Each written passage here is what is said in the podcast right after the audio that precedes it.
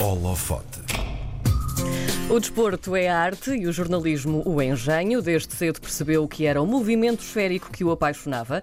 Passou pela Antena 1, também pelo SAP Desporto, Diário de Notícias, Observador, o Expresso, TSF, Agência Lusa e BBC. Portanto, é um homem do mundo. Percorreu europeus e mundiais de futsal, futebol, atletismo e até viu a tocha arder nos Jogos Olímpicos. Mas foi em Ljubljana, estou a dizer bem isto? Ljubljana. Muito bem. Na Eslovénia, que em 2018 sentiu o chamamento que se fez livro. No holofote de hoje, damos luz ao homem que deu luz verde ao livro Os Bons Rapazes que conquistaram a Europa do futsal. Miguel Henriques no holofote de hoje. Bem-vindo, Miguel. Olá, bom dia. Olá, muito bom dia. Antes de mais, vou fazer-te esta questão, porque é muito importante. Porquê o jornalismo de desporto e não outro jornalismo, meu caro? Não, eu, é verdade, até já experimentei outro tipo de jornalismo, uh, mas o desporto foi, foi algo que, que vem de trás, da ligação que, que o, com o meu avô, que me punha a ver todo o tipo de desportos. Não era só futebol, era futebol, era ciclismo, era atletismo. E, e portanto eu tinha aquela, aquela coisa ao fim de semana de quando ia à casa dele ficarmos a ver por longas horas emissões de vários desportos. Depois fui para o jornalismo porque sempre gostei de comunicar, de falar com toda a gente, de querer saber o porquê das coisas, de, de encontrar histórias atrás de histórias e o jornalismo com o desporto acabou por ser uma boa, uma boa mistura. Nos últimos 10 anos o teu foco acabou por se virar um bocadinho para o futsal. Uh, isso aconteceu porque achas que a modalidade ainda não tem destaque suficiente? Foi, foi por vários, foram, foram, vários os motivos. Primeiro porque quando eu era mais pequeno, eu moro ali num, Olival Basto havia um ringue ao ar livre e de vez em quando ia ver jogos com o meu pai, que era na altura não era futsal, era futebol de 5. Depois com amigos, mais tarde para sair aos pavilhões e quando entrei no, no jornalismo desportivo, uh, o futsal era uma modalidade próxima e que eu quis acompanhar. Uh, achei que era uma modalidade de, primeiro muito interessante, muito rápida, é um, nunca há uma incerteza sempre grande no resultado. Depois as pessoas que o compõem são, são pessoas uh, que eu gostei de conhecer e de acompanhar mais de perto, nomeadamente a seleção. Portanto, comecei com os jogos da lusofonia aqui nesta casa, na, como estagiário na Antena 1, a acompanhar futsal. Foi a primeira vez que, que falei na rádio e nunca mais me esque, esqueci disso. Tive a oportunidade do Fernando Rico de me pôr a comentar um jogo de futsal uh, há 10 anos e depois uh, fui para aí fora, comecei a acompanhar europeus, uh, competições de clubes, uh, fui a um mundial, porque a paixão é, por, esta, por esta modalidade é grande. acho que quem vê uma vez não, consegue, não consegue ficar indiferente ao futsal.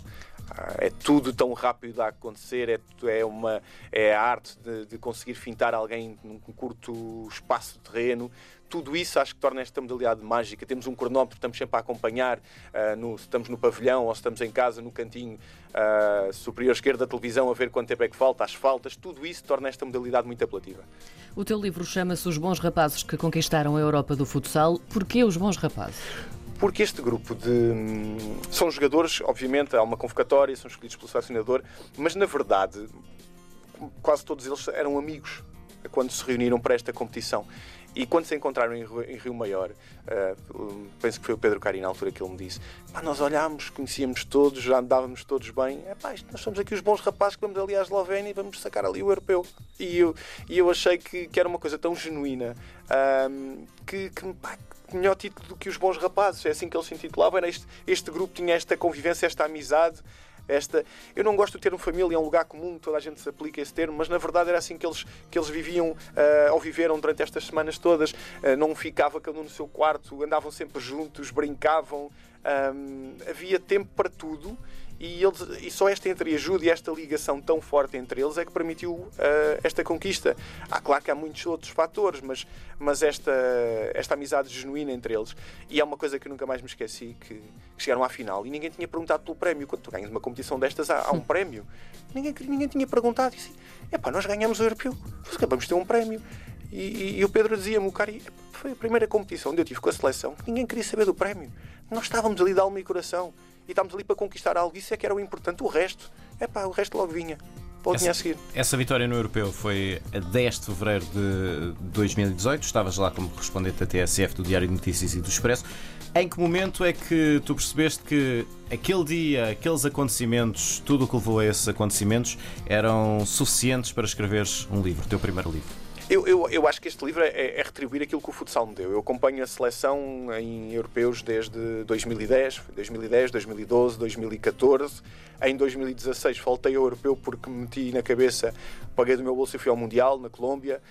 Um, e portanto, todo este acompanhamento e este trajeto que eu fiz com eles, obviamente que fora das quatro, das quatro linhas fora da quadra, uh, fez com que, quando chegou esta conquista, eu disse: faz todo sentido.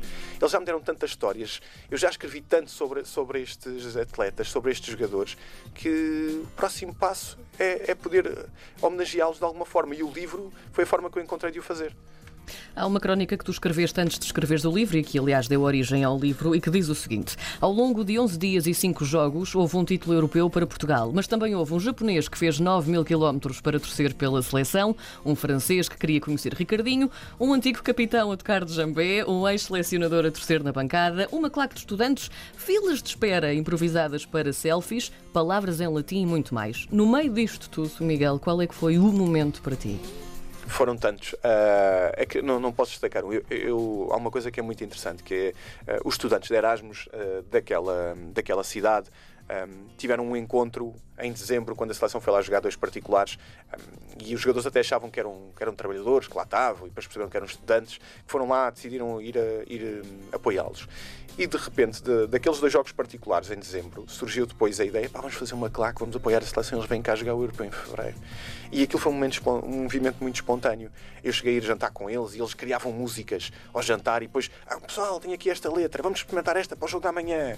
Depois havia sempre o estudante mais organizado, que era aquele que tinha a lista com as pessoas que iam, que não iam, os bilhetes que eram necessários, toda a logística. Depois havia um tambor que a, que a, que a Federação, e bem, deu ofereceu e então já tinha ali como marcar o ritmo. E esta claque, por exemplo, para mim foi uma das coisas que mais me tocou. São estudantes que estavam lá, que senti, queriam sentir Portugal mais próximo, começaram a acompanhar. De repente, as pessoas que das cidades à volta, uh, na Eslovénia, que também começaram a ir aos jogos, e no final já vinham pessoas de vários países porque os viam na televisão e queriam fazer parte daquela raça tuga, daquela claque.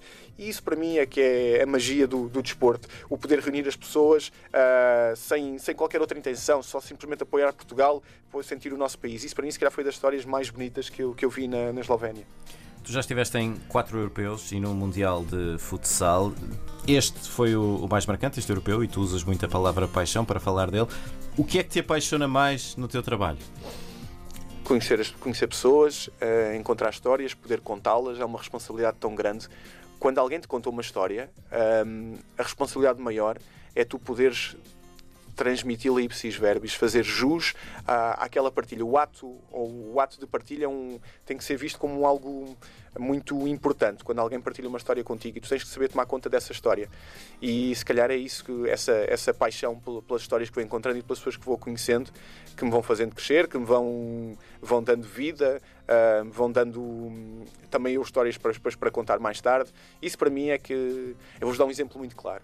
Eu no Mundial da, da, da Colômbia, e, eles não acreditavam que eu tinha ido para lá. Eu estava, tinha estado nos Jogos Olímpicos e depois vi, pá, Jogos Olímpicos, Rio de Janeiro, ok, vou ficar aqui. Uh, depois vi na Colômbia um Mundial em setembro, então vou ao Mundial. E tomei esta decisão, claro que aquilo tem um custo, não é? E depois pesou no orçamento. E, e, depois ir para lá e eles assim, mas como é que tu vens para aqui, para o Mundial, sem nada? Porque eu não tinha vendido nada até o momento, eu não tinha, não tinha um órgão de comunicação social que, que tinha, não vi nada combinado.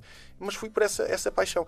E, e o momento para mim, por exemplo, desse Mundial que mais me marcou foi quando eu estava num hostel e ter conseguido levar um jogo uma alemã, uma rapariga das Ilhas Fiji, uma equatoriana, um australiano, um colombiano e, e reuni-los todos em torno de uma modalidade que eu gosto e eles estavam lá a apoiar Portugal e eles descobriram o futsal porque eu lhes porque obviamente que lhes dei essa oportunidade e ficaram muito fãs de, de, Portugal e do Ricardinho.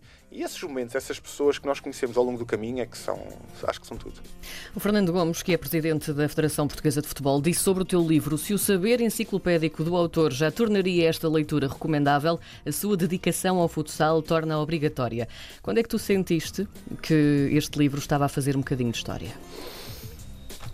Eu, eu, eu, não, não posso dizer que as coisas foram todas premeditadas ou pensadas, mas eu tinha, tinha um propósito. Eu fui para o europeu, depois vim, escrevi alguns artigos, depois olhei para este livro como algo. Não há nada escrito sobre isto. Ninguém escreveu sobre a história do futsal. Aliás, isso é o que tornou as coisas mais difíceis. Não há documentos sobre o que é que é o. Porque as pessoas falam futebol futsal, futebol salão, futebol de 5 Na verdade, existiram três modalidades ao mesmo tempo em Portugal. Jogava-se futsal a norte, jogava-se futebol de 5 em Lisboa, ainda se jogava futebol de salão e era uma confusão. Então o que eu quis fazer, para além de, de conseguir homenagear estes bons rapazes, o que é que tínhamos que fazer? Era ir buscar a história do futsal, eh, ir até ao fundo, ao fundo, ao fundo.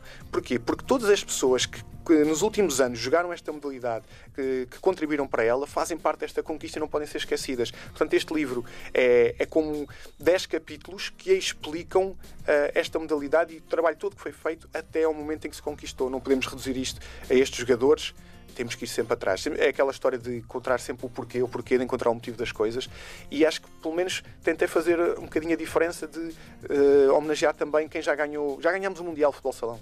Provavelmente vocês não sabem. Mas aquilo foi tão, tão bom, tão bom, tão bom, ou tão, tão importante, que ficou uma conta por pagar no hotel e teve que o embaixador a Milão pagar porque a Federação não tinha dinheiro para o fazer. Eles lavavam, os, eh, lavavam o equipamento do dia antes do jogo nos seus quartos e isto, isto tem que ser também falado e valorizado porque eram pessoas que representaram Portugal claro. e, que, e que contribuíram para isto. Uh, com este livro tu já subiste a tua fasquia a um certo nível, vais subi-la mais em 2020, o que é que, o que, é que vem a seguir? Eu, eu, eu acho que tudo aquilo que já, já foi feito não deve ser repetido.